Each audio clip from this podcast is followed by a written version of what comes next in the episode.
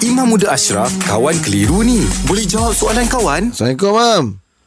Waalaikumsalam warahmatullahi wabarakatuh. Okey, Mam. Uh, kemuskilan uh, agama kali ni, Mam. Nak, nak tanya tentang... Uh, biasanya orang kan pakai slow, slow, slow tight, Mam. Slow ketat tu. Slow tight.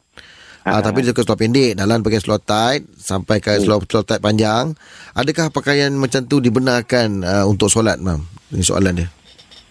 Okey, untuk solat ni, uh, lelaki kan pakai solat tight. Lelaki, dia kadang-kadang kita pernah dengar nama najis murala, Allah mukhafafaham.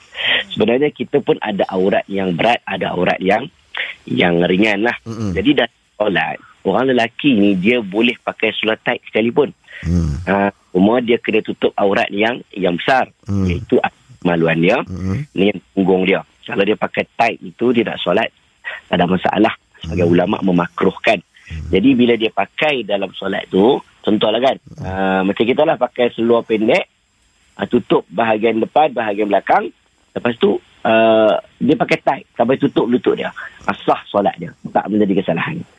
Oh. Ha, sah. Walaupun Okey.